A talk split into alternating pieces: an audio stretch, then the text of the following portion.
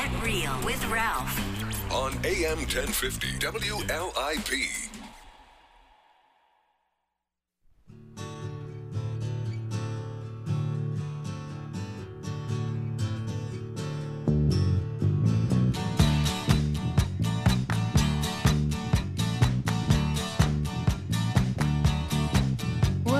Good evening and welcome to Get Real with Ralph.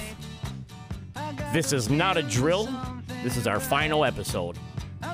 I'm your humble host, Ralph Nudie, coming to you live from the studios of AM 1050 WLIP, Kenosha, Gurnee, and simulcast live from Kenosha to Cape Coral to the Canary Islands via our YouTube channel, GetRealWithRalph.com, and on our Facebook page, Facebook.com forward slash Ralph Nudie. Losing control, yeah, I'm all over the place.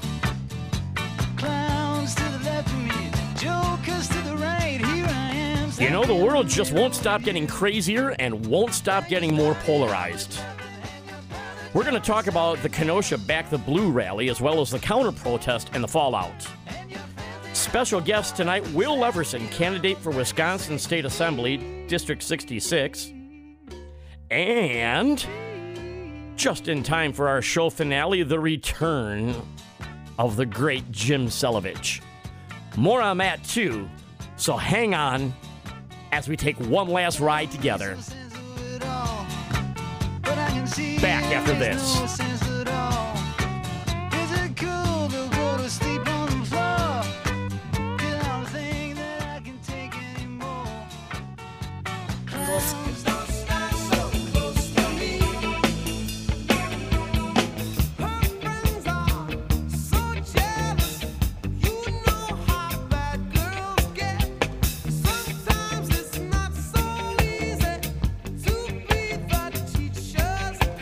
Good evening, and thank you again for tuning in.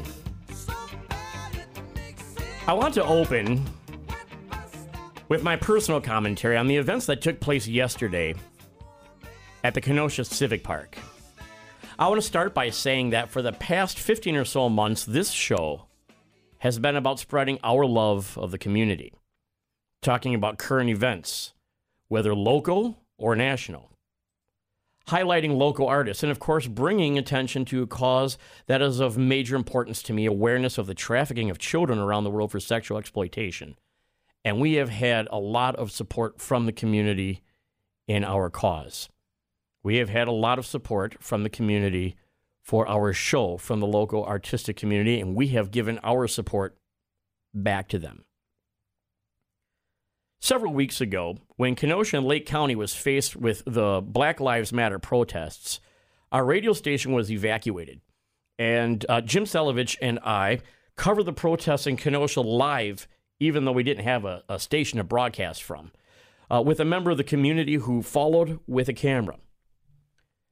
Now, we reported on the story as fairly and as objectively as possible without becoming the story.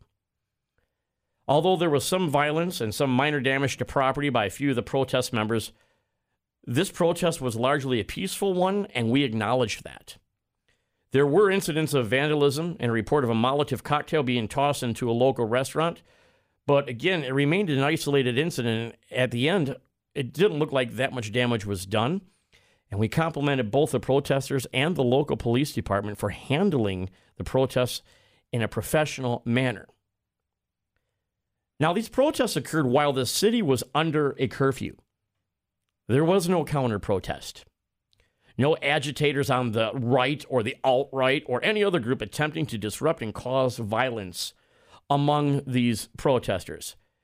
They were allowed to peacefully assemble, demonstrate, speak their piece, even blow off a little bit of steam. On June 13th, there was a kneeling for nine demonstration in Kenosha at the Civic Park. Many of the leaders of the community were there. And again, there was no counter demonstration, no disruption from anybody who disagreed with that particular cause or that particular way of dealing with the cause. The demonstration was allowed to go on peacefully, and it did.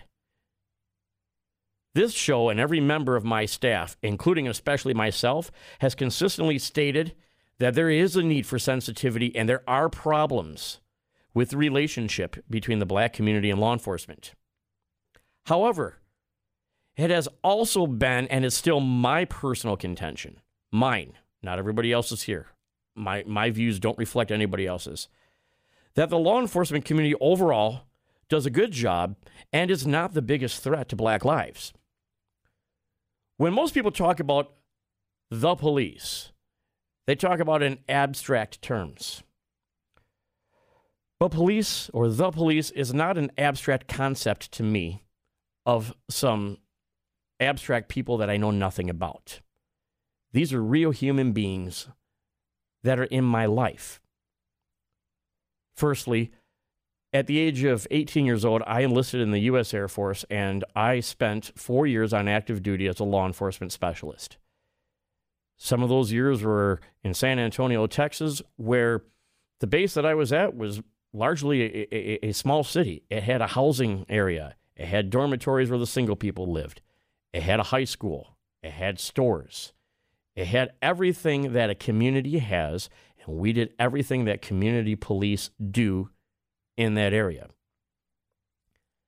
I remember my first time at 20 years old taking an African American man into custody for a, a, theft charge and already being yelled at, being spat at, being called a racist, being called all kinds of names simply because I was doing what I was ordered to do, which was take a man into custody and turn him in so the authorities can decide what to be done with after the fact. And I remember that uneasy feeling. I remember not knowing whether I was going to be safe, whether I was going to be injured, whether I was going to be hurt. And from my own personal experience, it was scary, not because the person I was taking into custody was African American, because that didn't have to do with it, but because he was violent and hateful toward me because I caught him committing a crime, or he was caught committing a crime and I was taking him into custody. It's a tough job.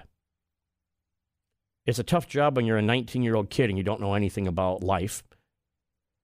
It's probably just as tough of a job when you're a 40 something year old man and you want to make sure that you get to go home to your wife and kids all right, and you're going to domestic violence calls. You're going to child abuse calls. You're pulling people over for traffic violations, not knowing who or what is in the car. And let me tell you, folks, the last thing that's on your mind is the race, the nationality, the color, anything of the person that you're stopping. It is can I diffuse the situation? Can I go home safe? At least that was my experience. Now, did I know some people that are a little bit sadistic and, and acted improperly toward people? Of course. Every group has bad apples in them. If you belong to a group, you belong to a family, you work at a company, there's probably somebody in that group that you you really would like to disavow. We all have that. We all have that crazy uncle that says stuff that just shouldn't be said. That's not unique to white America or black America or Latino America. That's life, ladies and gentlemen. But beyond my personal experience, which ended in my 20s because I came back to civilian life and came back to work in the private sector, I have personal friends. I have relatives who are members of the law enforcement community. I've had some that went to work and did not come home. That's not an abstract policy. That's not an abstract concept to me. These are people that I know and love. This doesn't mean that I think that every police officer is an upstanding, perfect person. It means that they're human beings and they're members of our community, real people with real lives, like school teachers, like firefighters, like the butcher at the grocery store. There's definitely a disconnect between the inner city, between the black community, and police. And it needs to be addressed. I think that everybody in this country agrees that it needs to be addressed. But when the police profession as a whole came under fire and continues to come under fire. And when everybody who's involved in a profession are categorized as pigs, when everybody in a, in a profession are categorized as evil, when everybody in a profession, people that I know personally that are good people, are demonized. It's human nature to want to stand up for the people that you know and love. So, when I was asked not to attend this rally as, as a media member to report as an objective journalist, but as a supporter of our local law enforcement community, I accepted the invitation. I was asked to do this by the wife of a, a state trooper in Kenosha. Uh, I've known these people since I was in high school.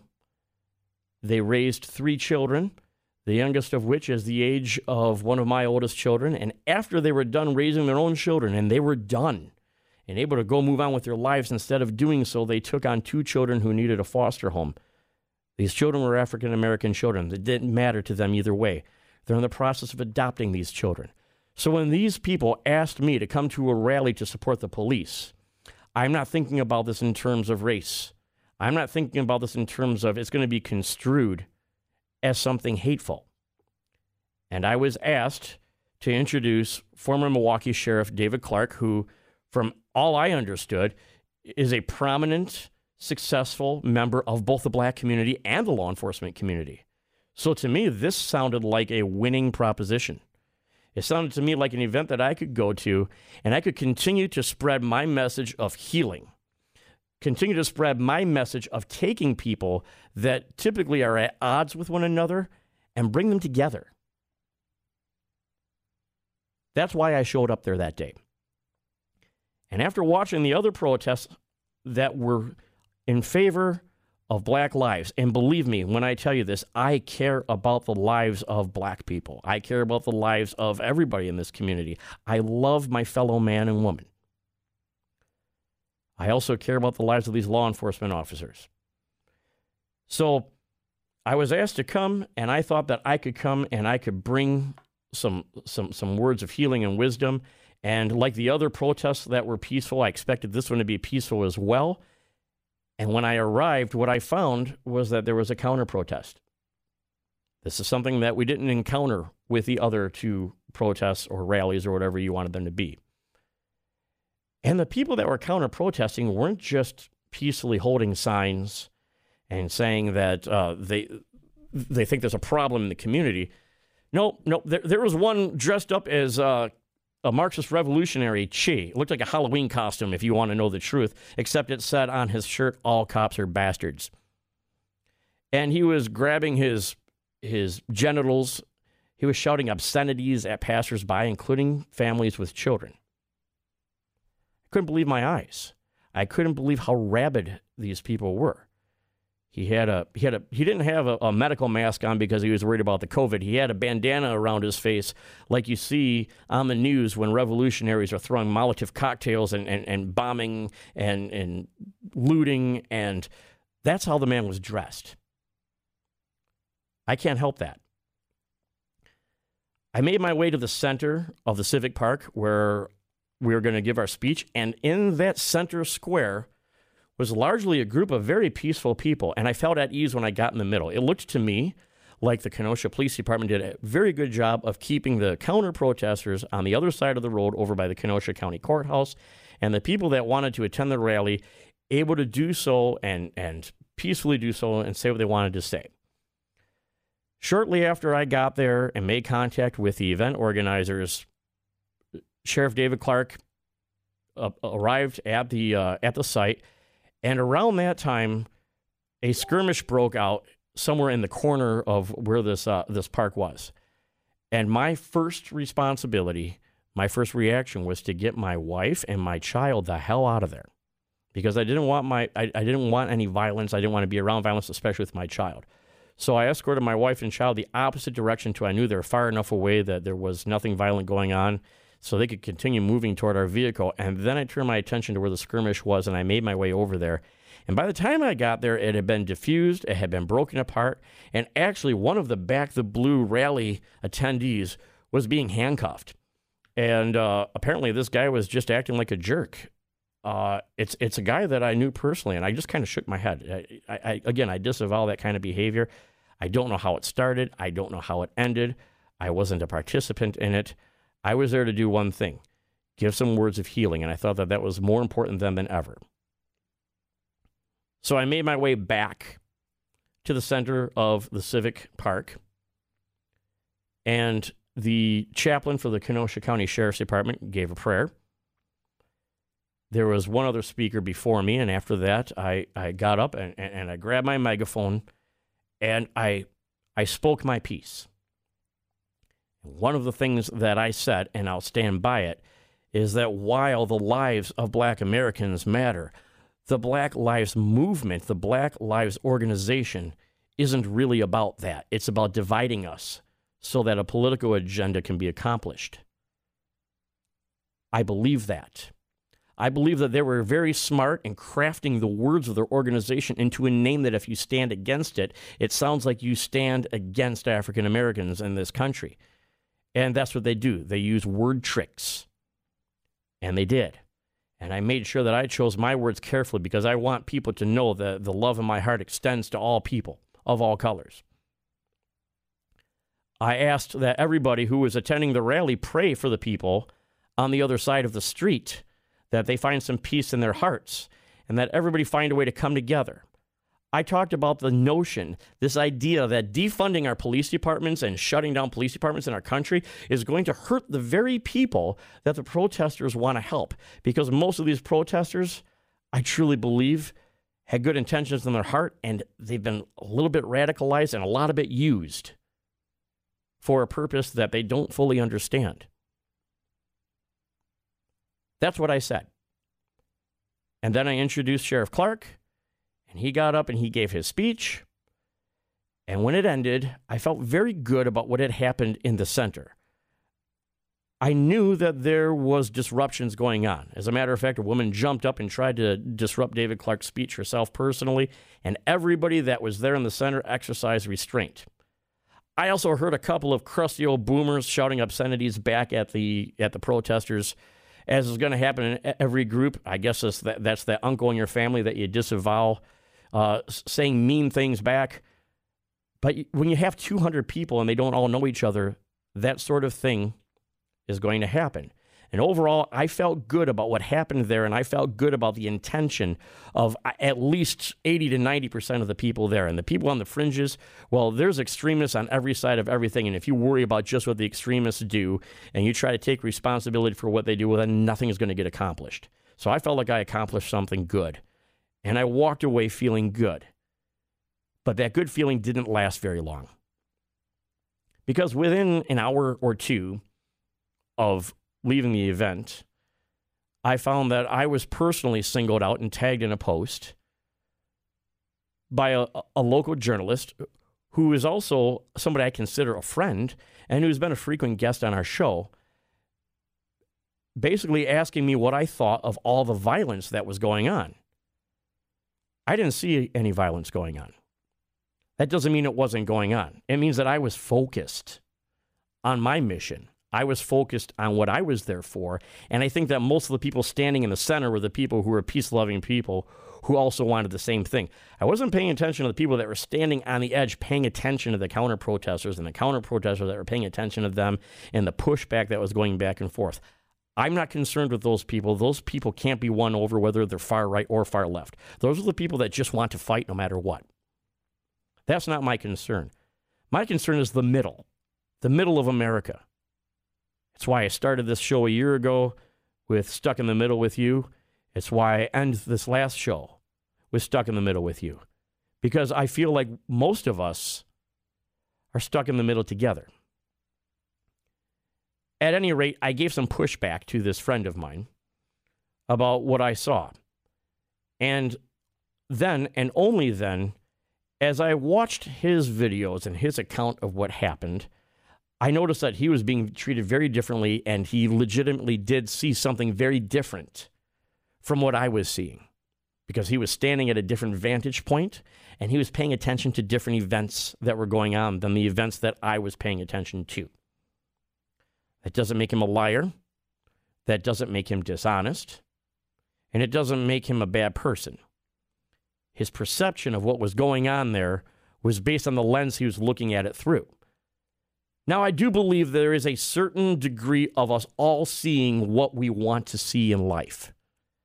I saw peaceful people because I came there wanting to see peaceful people.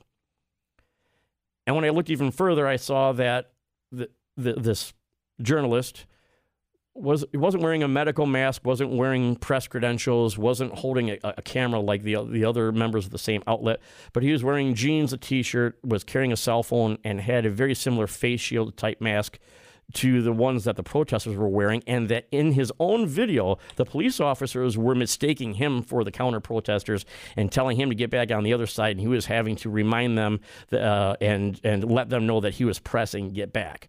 So I, I feel like this person was invested in seeing the bad side of what was going on. And if you're invested in seeing the bad side of what's going on, you're going to see it. And so my answer to him was that I love you as an individual and as a member of the community and as a musician.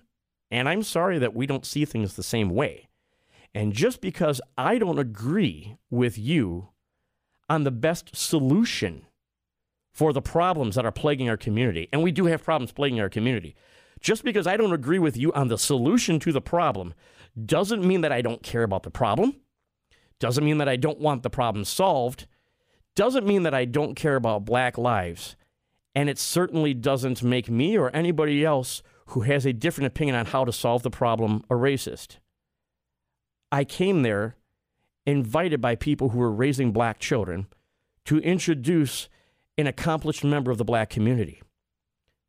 In my heart, in my mind, in my soul, I knew that I was going there to do some good, and I left there also knowing that I did some good. Get real with Ralph. On AM 1050 WLIP.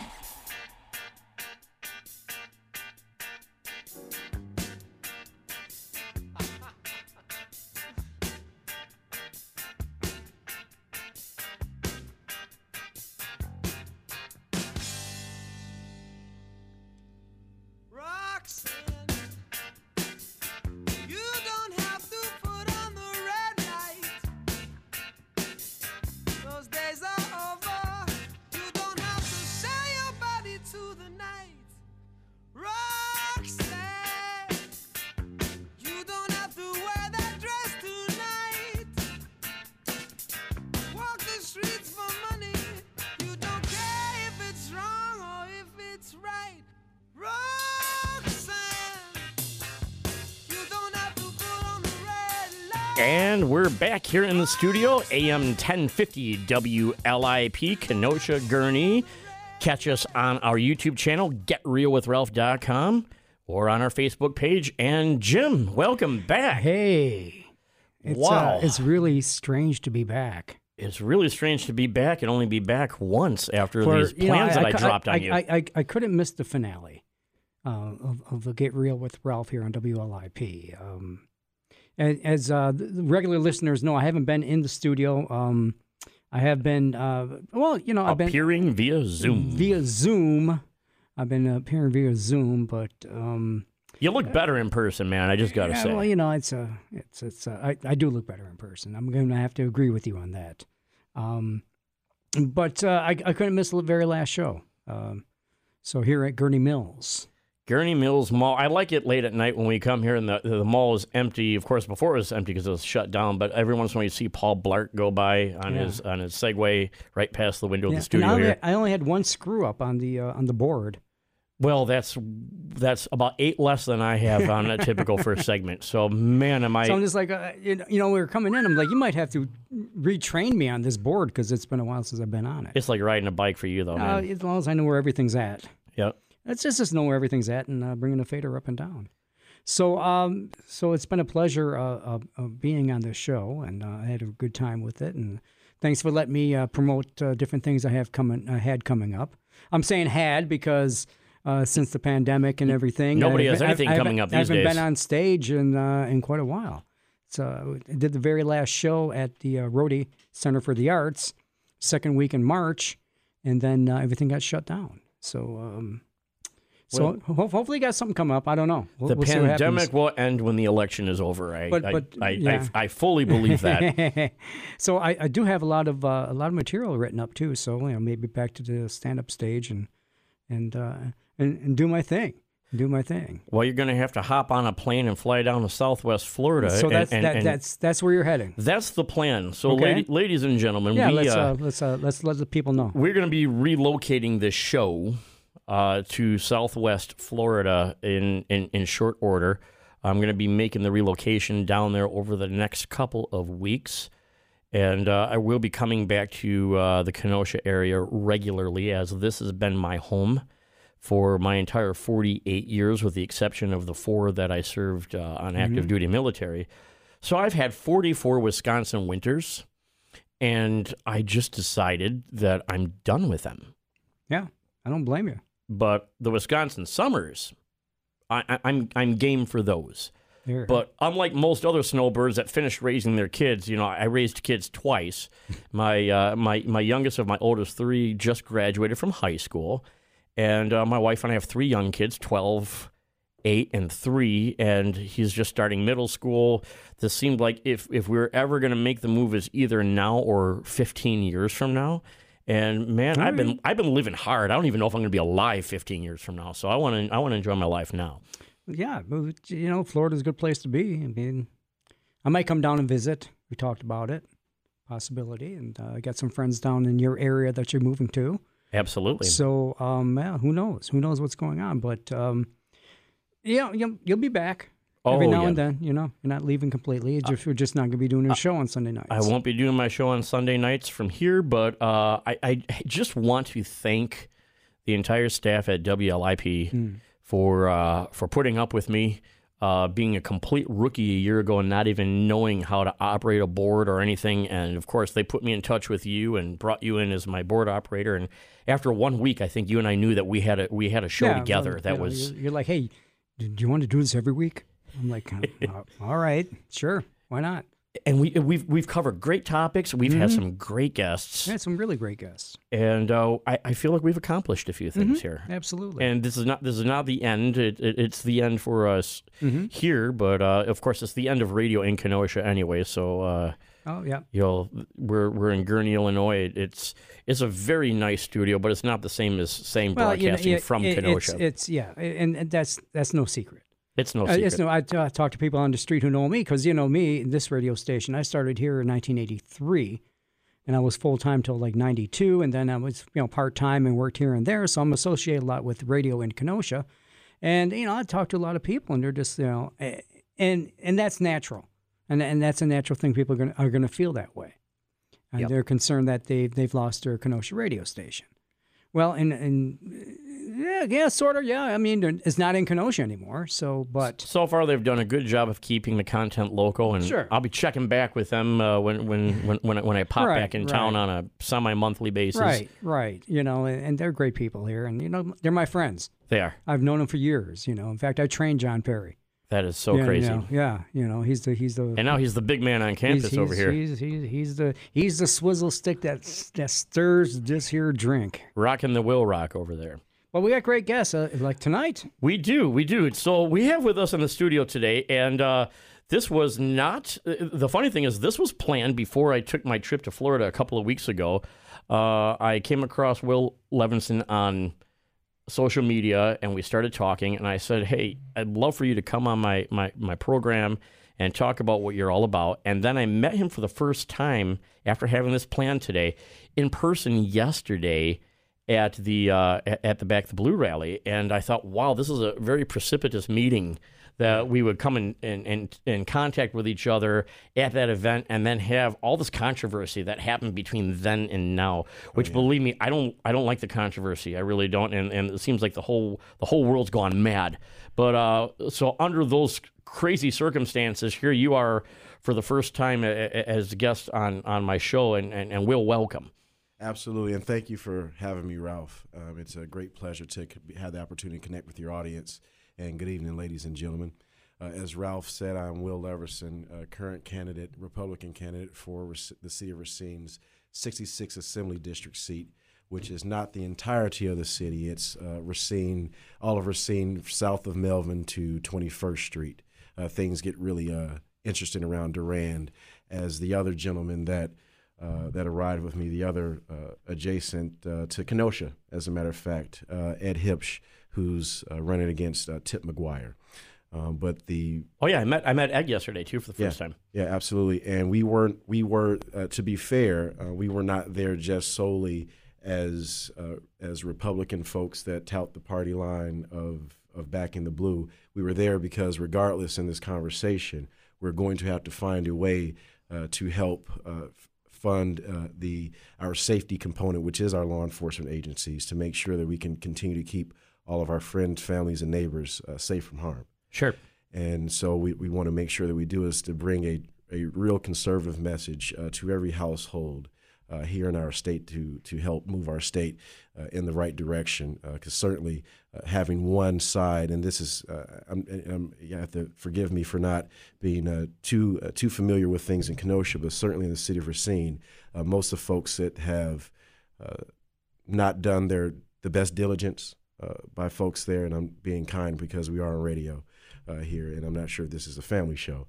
Uh, but I just want to make sure that uh, folks understand that this isn't some diatribe, uh, this isn't some uh, party line of the right. Uh, we have a serious problem endemic to Racine, and it's been uh, one party rule by Democrats who have fleeced our city um, for resources and monies. Um, over these uh, 50 some odd years. I'm 38 years old. I'm saying 50 uh, because that's just being fair uh, to to the span of time that they've been in power there. And one of the things that I wanted to share here uh, tonight is why it's so important that we bring our conservative message to every household is that in our in our lifetime, certainly Ralph, you and I are, are, are nearly in the same peer group. We, we are. And then for folks that are just a few summers older than us, uh, the Democrats and, and folks, uh, certainly here uh, in our state, um, are not these well meaning folks. Um, some of the things that they have, uh, when, when, you have these conversations about law enforcement um, in our city, in Racine, uh, law enforcement professionals who are men and women who, regardless of how I feel personally about things, I'll still have to represent. And I'll still have to make sure they have all the tools available to do their jobs and to get home to their families the same way that I did when I was a sailor. Uh, there was budgeting and allocation of funds and policy that helped bring me home. Uh, there were some times, many times, when it fell short, many, many times. But that's why we we ascribe ourselves to be a country uh, under God, indivisible. And I believe that faith uh, it, should be always a component. And that's not what we're doing right now. We're not doing our diligence in, in, in, in, in good faith uh, by some of those men and women who wear that uniform who do a thankless job a lot of days. Uh, these are the people that, even when we have our issues and, and something has happened happening to our someone we love, uh, we'll have to dial our 911 and we'll have to go through dispatch and they'll have to dispatch a law enforcement professional to respond to our uh, to our present uh, danger. And we hope that we have enough well-funded, well-trained people on the street that somebody can get there in, in short order uh, and, and and not drain the resources because because resources can get spread thin very quickly. Oh, absolutely. And and, and when it comes sort of to the urgency uh, of the hour, this is what uh, the often celebrated uh, longest-serving President pro tempore of our Senate, who was the uh, prior chairman of the Senate Judiciary Committee before there was one, Joe Biden, who uh, took Strom Thurmond's place. But this is what Strom Thurmond had to say as as uh, the nation was facing the question as to whether or not we would desegregate. And there was a gentleman who was occupying the White House at that time, someone who had seen all sorts of horrors of war, known the tragedy that it is when men aren't able to fight in a cohesive fighting force.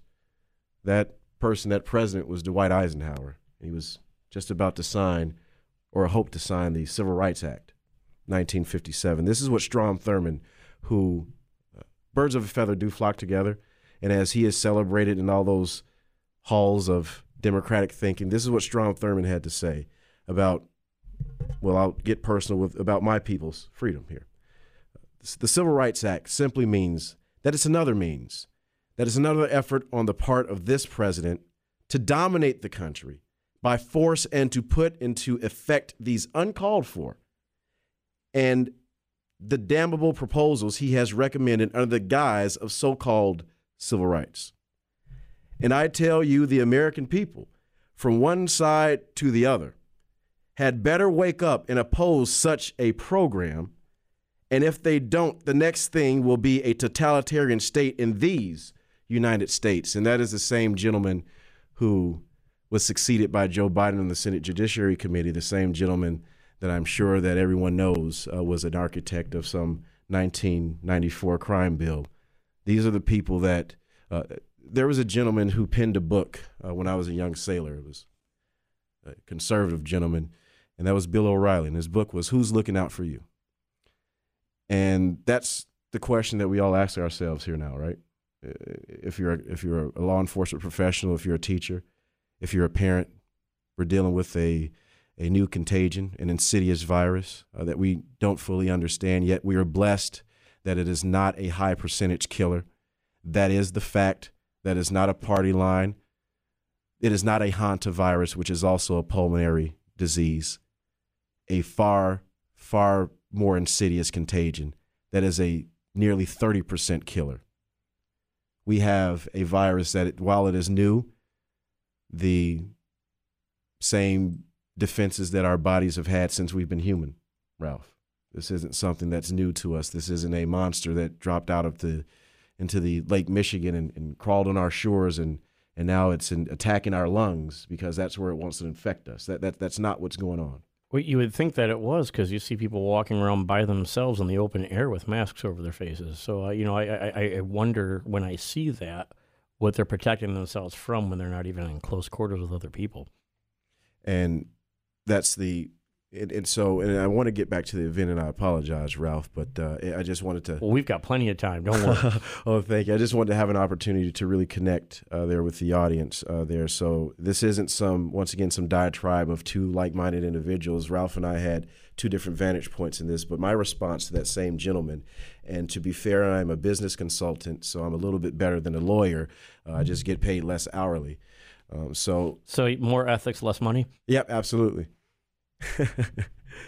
but but uh, and so when Ed and I arrived, as we're driving up, and Ralph probably didn't get a chance to see this, nor did many, because their attention was once again toward that center area that Ralph was describing. Uh, Ed and I are, are, are, driving up, and as we're arriving, my my amateur comic brain. Uh, I used to do a little bit of amateur comic comedy down in not far uh, from where Ralph will be uh, there at the Improv there in, in Ybor City and at Side Splitters in Carrollwood. But uh, as we're as we're as we're so we're driving up, and, and, as I I happen to see, I said, well, I see we see the Black Lives Matter. And well, well, what what they or what these people claim to have been Black Lives Matter. We saw it was BLM and all that, but I didn't see a single person that looked like me at all. There was not. That's not me, you know, signifying or, or or or trying to make light of anyone's beliefs I'm not disparaging anyone, but really, seriously, we're driving up here and there was not a single black person in that crowd. I, I, I said to in, on social media that there were more black people in the back the blue rally than there were on the uh, on the counter protest, and and I was shot down and basically told I, w- I was full of beans, and uh, I, I I just don't understand how people can two people can look at the exact same thing and see two entirely different things. But I guess that's what perspective is all about. And uh, and so Ed and I were parking, and and, and to be fair, the uh, commentary that perhaps a a certain group uh, or what calls itself to be Black Lives Matter may not uh, be effectively uh, representing or otherwise speaking for that impacted group of people. Um, I can't feel like they are once again because I, as I'm I could see if there if, if it was some organized thing. I don't know what it was. Maybe it was some loose affiliation of like-minded souls or allies or how they call themselves, um, and that was fine. But what was well, it? it was a failed school board candidate, Kyle yeah. Flood, who I guess was one of the uh, candidates. Uh, this guy, I think, got booted out of the school board for smoking marijuana when he was uh, uh got arrested for smoking marijuana while he was a school board member in college or something like that. And uh, uh, he's the guy's kind of a loose cannon, and from what I understand from some of his posts, he was he was one of the organizers. He, he's not an African American either. and and that would make sense. And that's you know, and that's a very quick breakdown. And one thing that that voters in the '66 won't have to worry about is if there's a gentleman that kind of has an intimate understanding. I understand operational uh, tempo, and that was a very quick um, sort of a, a scenario there where you could observe that maybe that group wasn't an organized group of of of, of people, um, and so uh, I didn't think that there was any harm going to come that day, not at all. Neither did I. And as these, as, as David Clarke, Sheriff Clarke, as uh, Ralph was uh, ex- uh, describing, uh, was amongst these these people. He's six four with a with a cowboy hat, and he's a a, a well known figure. So he's he's not easy to miss. No, I think his hat's taller than me. Oh yeah, absolutely. Tall, taller than most, Ralph. And so once the once the protesters, and I'm sure they saw him, and, and that's where they made their way from the courthouse. And, and once again, they were still assembled in what I thought was on the corner, otherwise still not in any aggressive posturing. And lo and behold, there's these gentlemen walking up. As Ralph said, there was there was some folks that were walking up, and they were getting some, you know, getting shot at, and there wasn't any. I didn't see anything thrown. I didn't see anything yet. Uh, I just heard the stuff, and there was a gentleman banging his grandma's pot. I guess that he, you know, picked up or something. Told her he was going to cook some lunch. I don't know. So he's banging this pot, and, and he's getting closer toward the area where where David Clarke and the folks are in the middle. And then all of a sudden, this uh, uh, senior senior gentleman, he had to be maybe in the 60s, uh, and he had on one of those uh, POW Harley Davidson sort of things, and I think he may have had some pro law enforcement uh, patches or something like that, or nothing that was obscene or anything. And the gentleman uh, I, th- that Ralph described that you can see because this this other gentleman was like six two, so there's David Clarke and this other tall guy from this protest, right? And so he begins to make his way toward this gentleman. He's shouting something. The gentleman like turns back around and you know he maybe flips on the bird or, or something. There really wasn't anything that would have warranted an assault, and that's what followed. That same senior citizen was shoved to the ground and it wasn't one of those things to where oh just you know just just just it wasn't that hard. No there was this is a gentleman that certainly if, if it were on concrete uh, would have harmed himself. And and we're going to get back and finish that story after our mandatory top of the hour break because I want to talk about what happened after that uh, senior citizen was tackled to the ground by one of the uh, counter protesters after this. This is Ralph Nudie with uh, guest Will Leverson. You're listening to Get Real with Ralph on AM 1050 WLIP.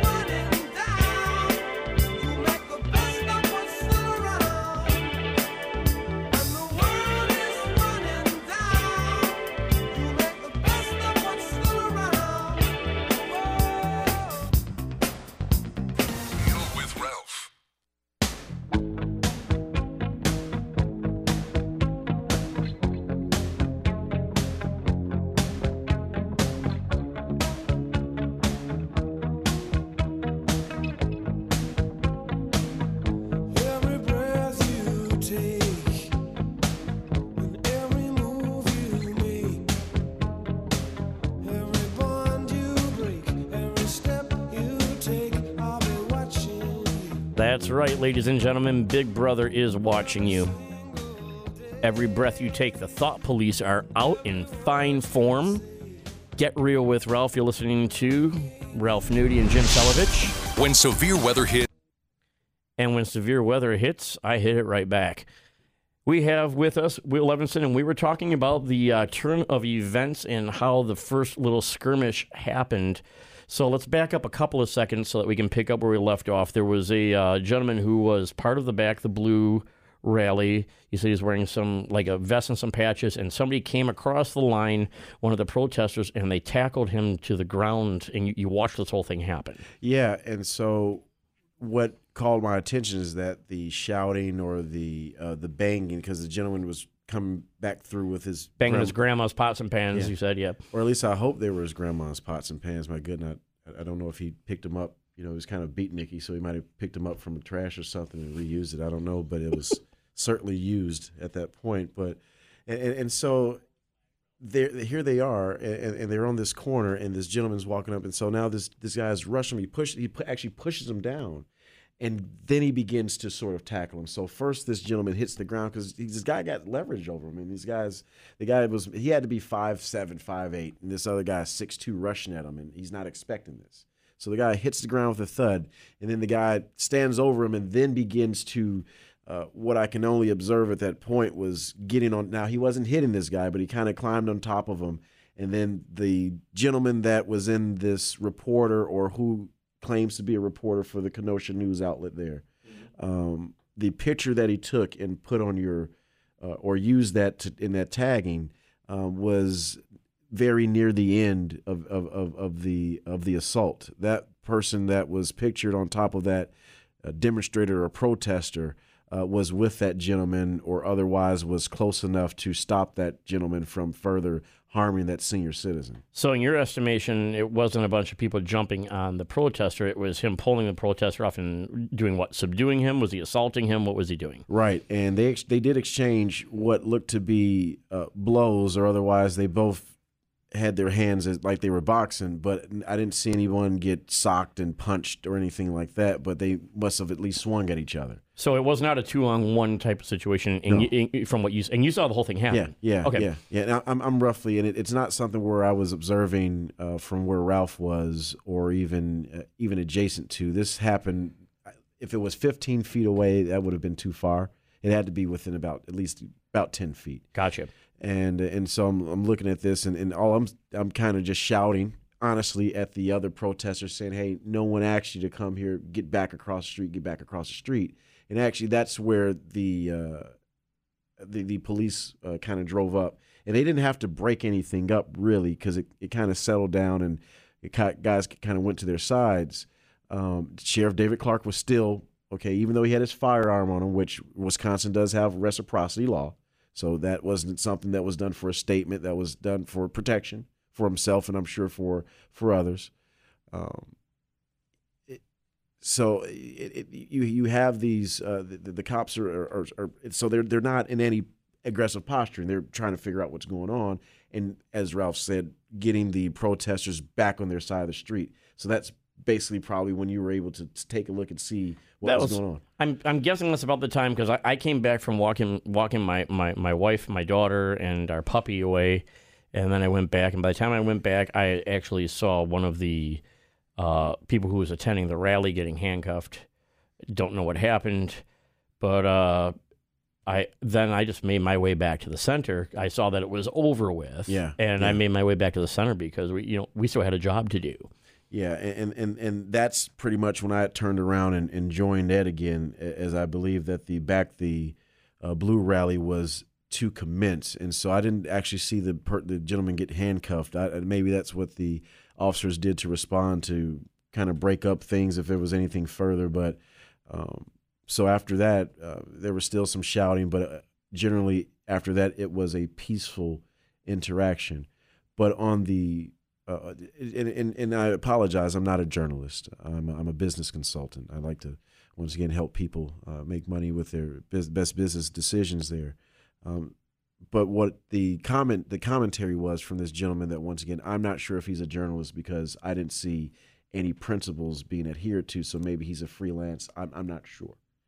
Uh, but when he said that he didn't care about who started it, and then the other commentary where he's showing this picture, I had to respond because I also was tagged in this, and I felt for integrity and for other things I am representing everyone. So if they're black, white, um, Hispanic, uh, Asian, Pacific American, you know, what have you, probably down to a gray alien if they're here, um, I'll have to make sure that I do my best diligence by them. And so, as much as I I understand what our law enforcement professionals go through doing that thankless job, I understand that there's also a valid point. I mean, anything that need anything can get better, right? Uh, except for the jets, but that's not something that all of us are able to affect. But what we can affect are are our our uh, our local policies. What we can affect is how we treat one another here. I can't speak for anywhere else, but we, I want to make sure that I represent the people of Racine uh, from the little bit that I have as best as I can, and I cannot do that if I am blind to to one argument or the other. So you worked your way back, And what was your perception of the rest of the the, the rally once that ended? Did you see because I was so focused on getting my message out in an effective manner that really we, public speaking is already a frightening thing. People think that it's if you do it all the time that it's easy and and it's easier. But you know, there's always that you, you get that little bit of stage fright inside you in the pit of your stomach, and you're getting up there and you're going to give a speech, and and all you can focus on is making sure the words come out right, and that you're kind of you know using that ebb and flow with your audience, and everything else just kind of disappears from view, at least for me. Uh, but you, you're you're standing down there on the ground. What, what, what did you see after that? Uh, Sheriff Clarke was in at Ralph, you were able to speak, and, and a few other folks um, were able to uh, to acknowledge what we were uh, the, the the spirit of what the rally was there for. Um, and Sheriff David Clarke was able to get up and and, and, and speak and address uh, his viewpoint, of course, of being retired law enforcement and, and the need to have meaningful uh, discussions going forward and and we can't have those discussions without having the folks that are going to be affected the most inf- affected uh, here. Uh, now the now the impacted uh, people are, are our law enforcement, and that's pretty much what Sheriff Clarke was saying. It wasn't once again some uh, some support of the president. It wasn't some some peripheral. Uh, you know, 2020 rally thing. It was all about what what it was for a, a rally to back uh, our law enforcement professionals. I mean, he he did state his support of the president in Yes. there, but it definitely wasn't the central. Right. It was nowhere near the central point of of, of his uh, of his commentary. And I would say that even if you weren't a supporter of, of, of the president, you could probably get behind all the rest of his Right. message. I was surprised to hear people say that they thought that his message was, was hateful overall because I didn't hear anything hateful in it. And uh, of course, people like to try and argue back and forth with me on, on Facebook about this. And anytime I point to uh, a, a- member of the black community who's also a conservative, I, I get told that that person isn't legitimate for one reason or another, whether it be whether it be Candace Owens, whether it be David Clarke, whether it be those two comedians. I can't think of their names right now. Of course, they're comedians and entertainers first. Uh, whether it be, I mean, a whole host of people that I can think of. What do you say to people when they make those kind of excuses? And do you find them now trying to target those t- type of excuses and level those charges against you? I would say that there are some minds um, that are resolved. Uh, you, you're not going to really be able to speak to that. Uh, but what I will tell you is that it's not difficult. Uh, you know, the entire identity that it is to be a, a an American of, of, of African heritage. Um, that um, we've always had to to to work in in in a, in a, in a narrative where, uh, just like many, uh, and this isn't to to gloss over anything, but once again, we are all a, a United States, and, and, and there are issues that we haven't solved um, since people became emancipated property.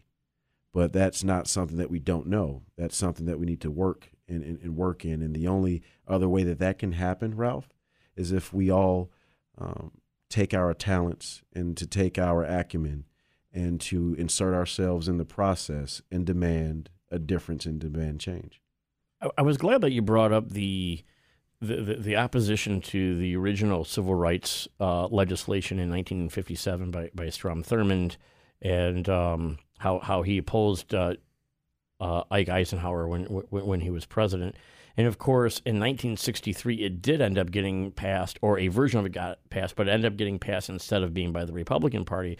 It was, uh, and and, this is where historians get confused. They say, well, then somewhere along the line, the parties switched, and and the Republicans became the racists. But that that isn't really what happened. How how was that bill written differently, and what was the difference between the original proposed legislation in 1957 and what actually got passed in 1963? And how do you think that has affected the uh, the African American community in the United States since? And thank you, Ralph. And that is a very fair question. The overall um, civil rights um, push was to, of course, make sure that that that there was equity and, and equality. And the in 1957, we were facing uh, desegregation at that time. Okay, 1963 hadn't happened. Thurgood Marshall. Uh, we, we didn't uh, we, we weren't quite there just yet. We were getting there, but but that hadn't happened yet. John F. Kennedy hadn't happened, neither did Bobby Kennedy. and so you have uh, we're in, we're we're into Korea at that time, and once again the uh, in 1958, as a matter of fact, a year later, um, once we were able to get some victory uh, into at least um, having having having a, a, a unified a true unified world.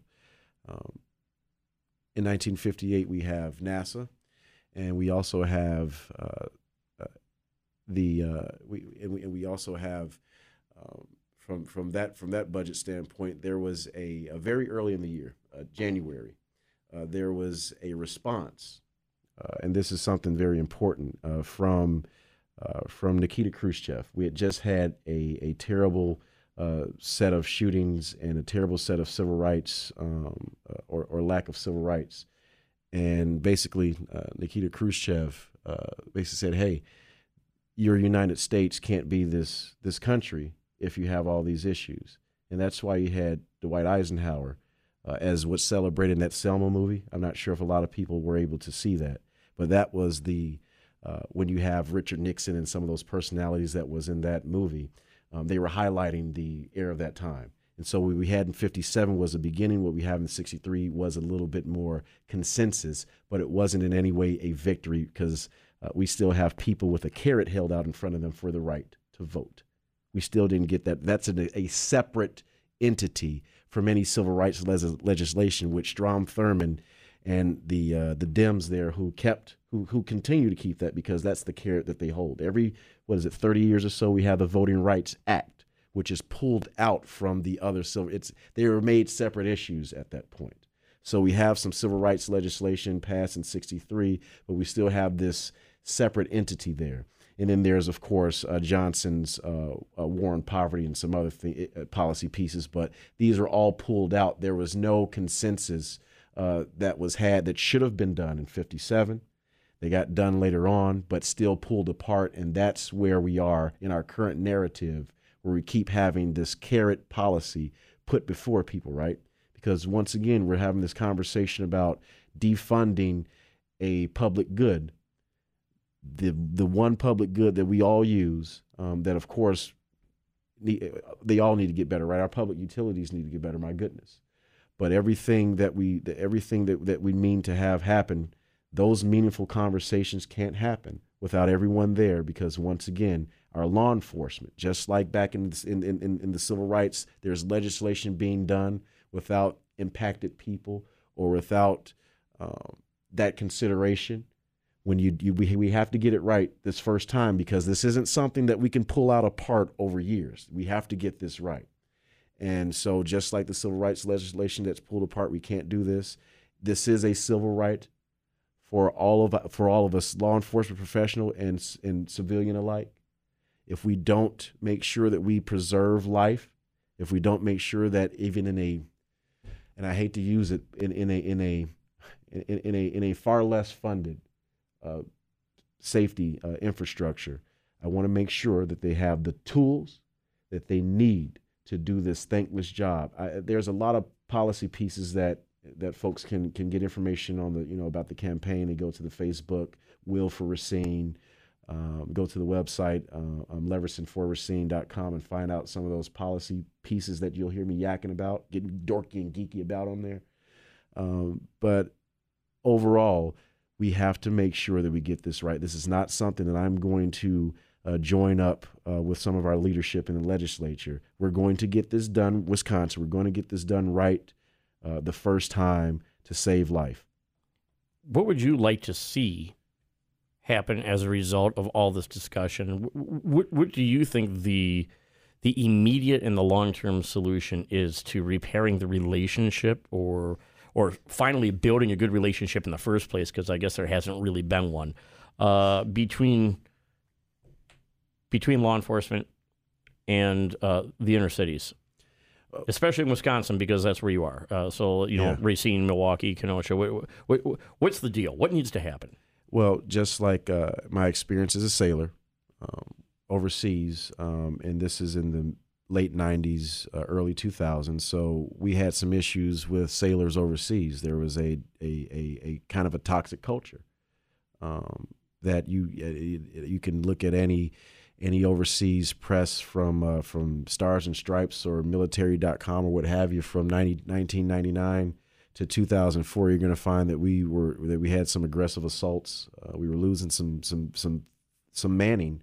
Uh, when we when we're down a sailor, you get you just don't get that person back, especially if you're overseas. Stateside is a little bit easier, but you have to get screened, and then there's all sorts of things you have to take. Uh, you, you get uh, you get inoculated against nearly everything known to mankind. Uh, so it, it so y- there's a process, and so you just can't replace those people. But we had to have a different culture centered around guess what, Ralph? Safety, safety first, safety paramount, safety above all else. So that includes training both law enforcement and the community how to be safe in, inter- in interactions with one another. Absolutely. One thing that I had advocated for uh, in my congressional run in Florida and, and since I've been back here in, in, in Wisconsin with law enforcement, once again, this isn't some brainy guy yakking at people. This is something that, in an operational understanding, I reached out to minds that would be affected by this stuff if we get it done right. And so one of the things that I had advocated for, Ralph, and I'm going to, I'm still going to do it until until there's no breath left in here, is to advocate for a officer's bill of rights. And what that is is to set the healthiest expectations going forward between law enforcement, professional, and civilian alike. And notice that I don't use police and I don't use cops because once again, this is a culture change. So a man thinks he does. That's nothing dogmatic. That is a very good principle to live by. And as we think we should do, and as we're saying that we need to have these conversations, Ralph, we have to get this right, but it has to be a culture change. Some of us that ascribe ourselves to faith will say that we understand what a circumcision of the heart means. That's what we have to have in this moment. We have to have a complete change of heart, change of policy, culture. If it's a business thing that you can understand, that you got to change our business culture around our law enforcement profession.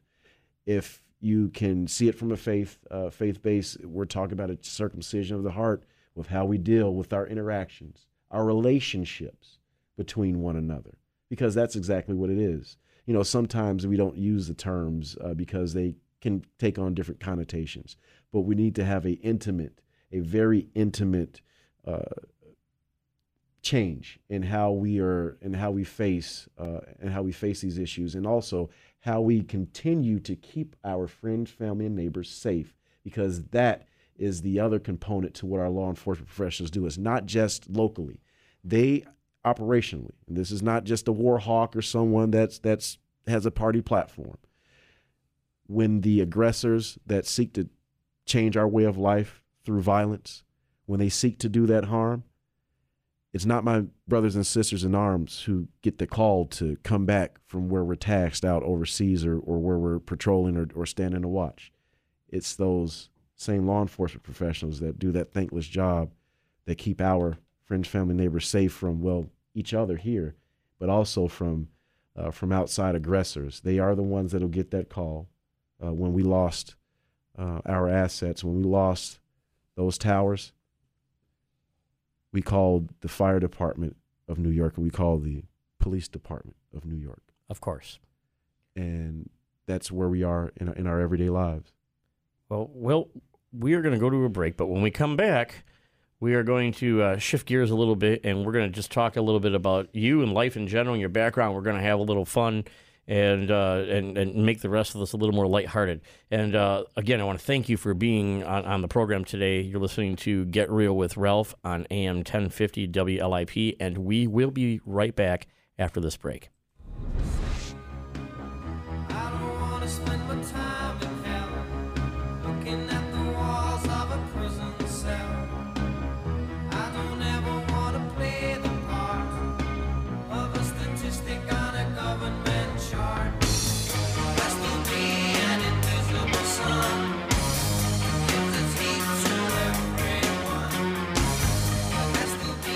And we're back. Get Real with Ralph, your host, Ralph Nudie, and in the studio here, co host Jim Selovich, and our guest, Will Leverson, candidate for the 66th Assembly District in Racine, Wisconsin. And uh, are you having fun yet, Will? Oh, absolutely. This is this is great, man. Thanks. Yeah, you know we uh we, we try to keep it we we try to keep some of it light and some of it fun as well. But uh, man, we we we had some heavy subjects today, and uh, I'm glad that I'm glad that this news week is over. That's Mm-hmm. all I got to say about that. What do you think, Jim? I, I think it's been crazy. It's just I think everyone's lost their minds. You know, I, I, I just uh, it's it's like I've been uh, taking crazy pills or something. You know, it, it's. Uh, It's like the twilight zone of 2020. I mean, just Oh, you know, this past few months, it's just been absolutely unreal. You know, obviously we never experienced this before in our lives, Yeah. and hopefully, Never. hopefully never again. I mean, I've experienced a lot of shizzlenet in my life, Mm-hmm. but uh, nothing, nothing No, like 2020. no, It's just, and this past week has been absolutely crazy as well. But uh, Now you you served in the Navy. I served in the Air Force. My son is currently serving in the Navy. He's Nice. a he's an aviation mechanic Okay. and uh, Structural or, or or is he hydraulics? hydraulics. Okay. Yep. Okay. And uh, he's at Fallon, Nevada, Okay. over at Top Gun. There Oh, working yeah, on those yeah. F-18 Super Hornets. Yeah. And of course, when I asked him why, you know, why the Navy? Well, first of all, he graduated from high school, and like every other kid his age, graduated and didn't do anything for a year except drive around, watch the sunset with his buddies, and and uh, who knows, probably smoked some funny stuff too, as for, for all I know. but uh, of course, I used the reverse psychology on him when he said he was joining the Navy. I really was happy, but I'm like, oh, are you sure you want to do that? Why why not the Air Force? and he says, well, Dad, you know, I'm going to join the Navy because the Navy travels more, and I'm going to get to see more of the world. And boom, he ends up in Fallon and he, he loves it though. He uh, he drives out to uh, Lake Tahoe all the time, goes Yeah. camping with his buddies. Kid never sends pictures. I mean, never. And I'm like, dude, send your dad send your dad some pictures. So on Father's Day, he finally sent me a picture, and I'm gonna I'm gonna pull up the picture that he sent me for Father's Day that uh, was uh, quite funny, and I will explain it to everybody else on the air uh, when I uh, when I get it. But uh, he sends me this picture, and it says "Happy Father's Day." it's a picture of his of his That's nice. of him standing in a shirt with his rear end because he's changing out his his shorts on a camping trip. You know, I was just about to say that at least he ended up in Nevada and not Jersey, but from that picture, it looks like he may have gone to Jersey slightly before taking that picture. There he is now with his buddies. He sent that to me, I think, during this show just now. But literally, that is the first picture I've seen of his face since he got his first permanent duty assignment. And uh, I, apparently, he got a whole sleeve tattoo that I haven't even seen yet. But yeah, I said send, send me a picture. So he sends me a picture of his rear end. I'm like, yeah, thanks, because I, you know what? I, I wiped that thing when you were a baby. I've seen enough of it. I if I never see it again, it's too soon. I think I said something like that to him. But he's enjoying being in the Navy. Uh, enjoying Navy life, es- especially because he's got a uh, a an assignment there at Fallon, and, and a part of me, the parent, of course, the warrior part of me. Yeah.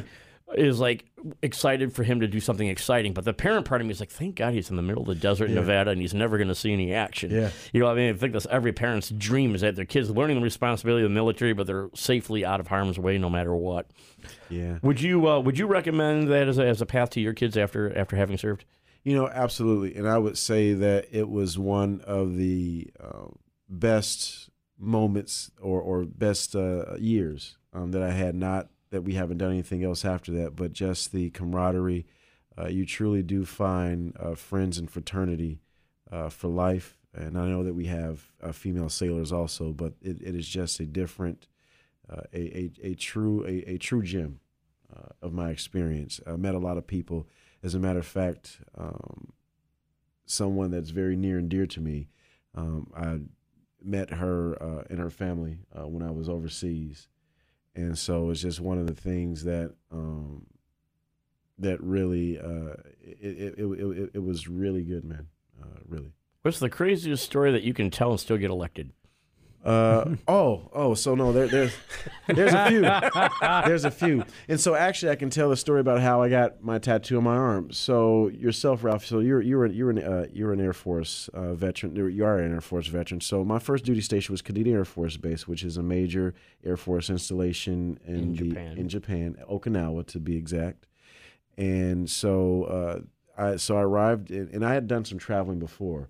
As a matter of fact, I spent some time out west, uh, Western Field Studies. We had a, it was an extra science credit in, in high school where you go visit all these national parks. So, uh, a, a friend of I, a friend and a friend of mine and I, uh, Amos, we may or may not, as kids, crazy kids, went searching the desert for a certain uh, a certain cactus flowering uh, psychotropic uh, uh, deal there though, and we so like I said, we were kids uh, growing up with Beavis and Butthead, so we go out in the middle of the desert looking for peyote, right? And so, but uh, we, we we didn't do that in the service. Hey, did you ever see the episode where they're trying to lick the toad? Yeah, no, that's what it was. That, that was, so it was kind of like that, right? So we and and, and, and no, we didn't. we and, and like I said, we were we weren't we weren't punk kids, but we were just really given uh, uh just having a hard. Time. you were kids. Yeah, yeah. You boys been whacking in my trailer. but uh, but and so uh, what? So when I get to Okinawa, right, uh, and, and honestly, and this is not like, and I'm sorry, like you're a kid, right, and you just have these expectations. I'm an '80s kid, man, so I, I watch TV uh, a lot, you know, and, and so I'm, I'm I'm I'm Are you a Stranger Things fan? no, you know what? I really haven't followed that show. I mean, I, I followed it as far as the first couple seasons, but I'm not sure where they were with the with the with the with the mind flayer and stuff. So I haven't seen that. I don't know where they are either, but I loved. I watched the first couple of seasons too. I loved how they really captured the essence of the '80s. Yeah, Have you Yeah. Have you watched that, Jim? Absolutely. Absolutely. Yeah. A friend of mine was the uh, artistic. Uh, what do you do there? Uh, he, he he he developed the underground. Yeah. You know, uh, so I can't what, what was can't remember exactly what his uh, uh, some with the, art, he did the artwork. wow, that's pretty Yeah. nice. Yeah. My my 12 year old and his buddies are watching it now, and I, I, he just he just turned 12 last week, and I took him out to that ropes course. Have you seen this Boundless Yeah. Adventures uh, Yeah. that they have out in Bristol? So I took them all out there, and they were talking about Stranger Things when they were out there, and I said, "Boys, that other than the science fiction part, Yeah. that really did a good job of capturing life in the 80s. We were mm-hmm. playing Dungeons and Dragons I with was about to dice." right, yeah, right down to the D and D, right? and riding our bicycles around town, you know, our our, our, our huffy dirt bikes around town. Yeah, I remember one time I rode from Kenosha, Forest Park neighborhood, all the way to Racine to oh, see wow. a girl that I was interested in. I mean, I don't think that kids are ambitious enough to do that now. Well, you They know, probably just look up some porn on the internet instead, take care of their, take care of themselves. Well, and, and even see that right, and that, and that kind of points to you know our world, right? Because we didn't have in, all this digital stuff, right? I mean, we had mm-hmm. cable, you know, we had things. I mean, Well, I- I'm 10 years older than you. I remember cable being invented. oh wow. So yeah, we had Group W when I when I was remember when Al Gore invented the internet. I can remember there's only three channels. Yeah. How's that? Oh wow. I'm, I'm, I'm, I'm that much older than you guys. wow. No. I can remember it's the, th- the three network channels and uh, UHF. well, yeah, and, and you know something? Did uh, you have the rotor antenna at your rotor- house? Yeah, yeah. Yeah, so that the antenna would turn. You got to orient that thing, man. I remember one time it froze up during a Packer game, and my dad was a diehard Packer fan. And I just remember two things. One, his five foot two ass was up on the roof trying to turn Yeah. the antenna himself. Yeah. And two, I never heard a man swear so much in my entire life. You could probably be a NASA engineer with some of the stuff that we had to do just to figure. Just remember, watch the, TV. remember the rabbit ears? oh yeah, The yeah. no. rabbit ears, and, and then you get the uh, you know the aluminum foil. Laser discs. My Put dad aluminum and foil I under. Used to watch, and I kid you not, he had three movies on laser discs. The ones that were the size of the 33 RPM records. Oh yeah, those Yeah. big boys. We used to watch Tora Tora Tora and A Bridge Too Far. I can't remember what the third. You watched Tora, Tora, Tora with your dad. Yeah, and you have a cool dad. and A Bridge Too Far. We we used to watch those on. And I, I can't remember what the what the third movie was because those other two were like really long. I just know it wasn't like. I know it wasn't like uh, Ten Commandments or something, but but but, but we used to watch a lot of that stuff um, together. No, that wasn't something that led to me getting in the military. Actually, it was a bad joke. Um, jo- messing with the friend that got me into the Navy. Um, I think my, my friend Derek was um, he was he was in, he was in DEP. That's the stuff you hear about back in like the 50s. Like you get drunk and you wake up and you're in the Navy. no, not quite. I I, I was uh, I was in high school, so uh, so and it was during lunch, so definitely wasn't drinking. I was eating some uh, some Taco Bell, and uh, and drinking a slushy. And so I see my friend Derek. He's over there by the recruiter thing. And he, he's in DEP. And then we had a friend Sean, who's actually still in. Uh, Sean, I believe, is in a senior chief uh, uh, IT um, there. Um, yeah, I think Sean just hit 21 years this year. Uh, so Derek is, is over there talking to the recruiter, and so I go over to Derek and say, "Derek, Derek, you're trying to be a Navy man, huh?" And the recruiter goes, "Yes, he's trying to be a Navy man. He's trying to get money for college. He's trying to see the world. Yes, Derek's trying to." do. I'm like, it was like a commercial. I'm like, oh, you know, like okay, uh, Okay, di- and, That and- was it. You're in, huh? No, no. And so what happened is Derek had uh, he ended up asking me, "Hey, would you come down to the recruiter office for me? Not for me, with me. You know, just hey, you know, would you roll kind of roll with me?" Man? And so I went there with him, and it was there that I actually made the decision. Say, hey, you know what? I'll give it a sh- I'll give it a try. And we were going to go do the DEP program together. That was you know a, a, a way that uh, that uh, for recruiting and things that they, they use as a as a way to get folks in. Um, and that was one of, like I said, one of the best decisions I made in my life. And shortly after that, not shortly, I should say about six months after that, the tattoo that I have on my arm that reads A.N.Q. Say Shu, Eternal Savior, uh, which is the first portion of our Navy hymn, Eternal Savior, Strong to Save. Wow. In Nice. Japanese. Yeah, yeah. And that was in Okinawa. Yeah, Gate Two, Gate Two, which is uh, if- if you're a Marine or if you're a veteran listening and you've uh, you've you've been a Marine, Marine, we, we have like about six or seven different Marine installations, man. They, from from Camp Schwab to Courtney to Kinser to Futenma to Foster to Butler, man. And there there's a lot there, um, and I actually met three Marines out there. Um, and we were um, in, in in Japan. You can the, the drinking age isn't 21 Right. And so you're able to have access to alcohol a little bit sooner. And so there we were, um, and these guys they were just uh, they were waiting to get a tattoo also, and I was actually trying to talk myself out of getting a tattoo because I didn't want to run into the thing with having to get a get a special uh, chit or, or or have anything uh, uh, where I couldn't have it or that I would have to cover it up all the time. And so here's these The rules have gotten so much more lax since then. Yeah, yeah, and, and and now, yeah, you don't have to do that stuff. I mean, I you, sometimes they want to make sure that it wasn't offensive, even back then. And that's and when you have, uh, I when I was in the military, we had don't ask, don't tell.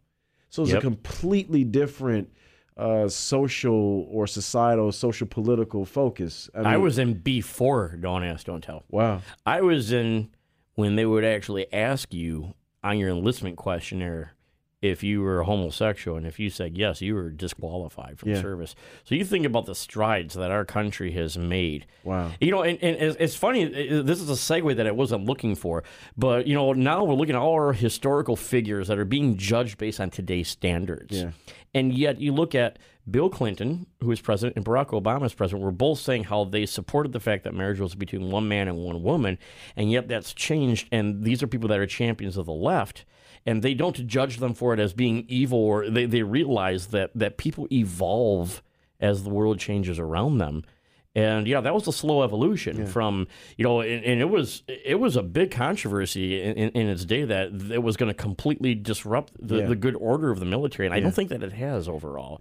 I think that it really was a it was a fear that ended up being ill founded. Yeah. Absolutely. And I think it's important that we look back at history and realize that great people look at changing circumstances and evolve. And, uh, and and they did that, but uh, back to your don't ask, don't tell, because that's what they had then. Oh yeah, and and and, and I can tell you that there are sailors um, that now at this point in life uh, that I know or had conversations over some years, and you know they they're who they are. But I can tell you, and this isn't once again some diatribe, some platform. I have not known uh, anyone that had been admin SEP when I was in service. I said no, not said it didn't happen. I was on board the Kitty Hawk, man, a five thousand person personnel carrier, uh, aircraft carrier. Uh, we had guys that would go that, that would you know go ashore with a female blouse on with perfume. Okay, Ooh, no one. Uh, Once again, th- those those are people that you are, for the lack of a better word, that's your family uh, right there. That those Mhm. are your friends. That's your immediate uh, group. Um, so you want to protect those people. You don't want to see those people hurt. Uh, I happen to serve a great deal in my service I, overseas. I, I think about how closed-minded people can be in other in, in other countries, and I said, "Ooh," because I, I can't imagine. I, I can see where that could end up being problematic for somebody if they were in a country that was less tolerant, and, and you're traveling all over the world in the Navy. Yeah, absolutely. Not to mention when you talk about human trafficking and things, that is a way that you can lose someone, um, especially in some of those areas where, uh, not just in Southeast Asia, where that may be a bit of a true entertainment um, vice. Uh, that particular um, orientation or choice, and so you don't want to see people get put in harm's way just by being themselves in an area. Um, and that that isn't to once again gloss over something that we did that to protect and to preserve life because we did lose a sailor because of his orientation in the FDNF and the forward deployed naval forces. Uh, the USS Essex. I believe there was a Lifetime movie shortly before I joined the service that had come out about it, maybe 96, 97, somewhere where they, or and I forget what it was, like Forbidden Beach or something like that. But I'm sorry, don't get me to quote Lifetime movies here in the air, but there, but there was. It sounds like a about it. lifetime movie. It- though. I think so. I think so. Forbidden Beach. but uh, and it just goes to show that here these few. I mean, that was '99.